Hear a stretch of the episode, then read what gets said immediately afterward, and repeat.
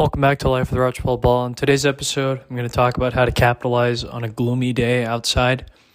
Um, I think, especially so I'm from Dallas area, it's been like pretty much nonstop rain or on enough rain for the past two weeks. Kind of feels like you're in Seattle, except the rain is definitely harder and more more severe. I guess if you're more thunderstorm like than it is just like a drizzle every day.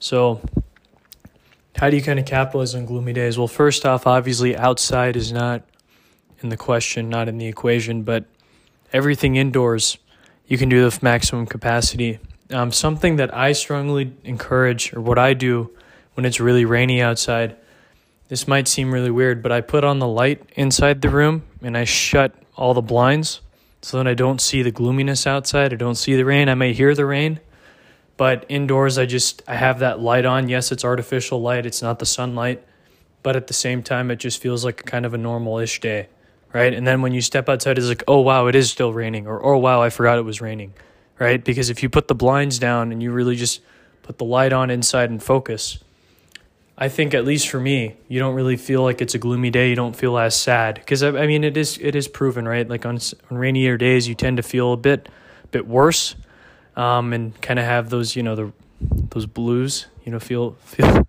kind of get in your feels, and I think that's something that you don't really want to be in, especially when it's prime work hours or just in general when you want to relax.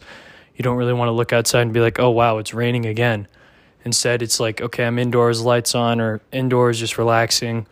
The blinds are shut. I don't really see the outside, so then it's not really in my it's not really in my head. So it's kind of like out of sight, out of mind, but treat it like treat that same concept, apply that same concept, sorry, to the rain and to the rainy days and to gloominess. And maybe you'll see better results. Maybe you'll feel a bit happier. Maybe you'll feel like the rain's really not affecting you, or you just won't, you'll forget that the rain's even there. Again, obviously, if it gets super loud and gets to a point where it's like you hear lightning, yeah, you're going to worry. Yeah, you're going to want to look outside. Um, but on the flip side, again, if you're not seeing it, maybe you're just hearing it. At least for me, I'm more at ease. I'm more with it. I'm more focused on my work, and I'm just motivated. So thank you for listening. Have a great rest of your day. Thank you to our sponsor, Anchor FM. Talk to you soon.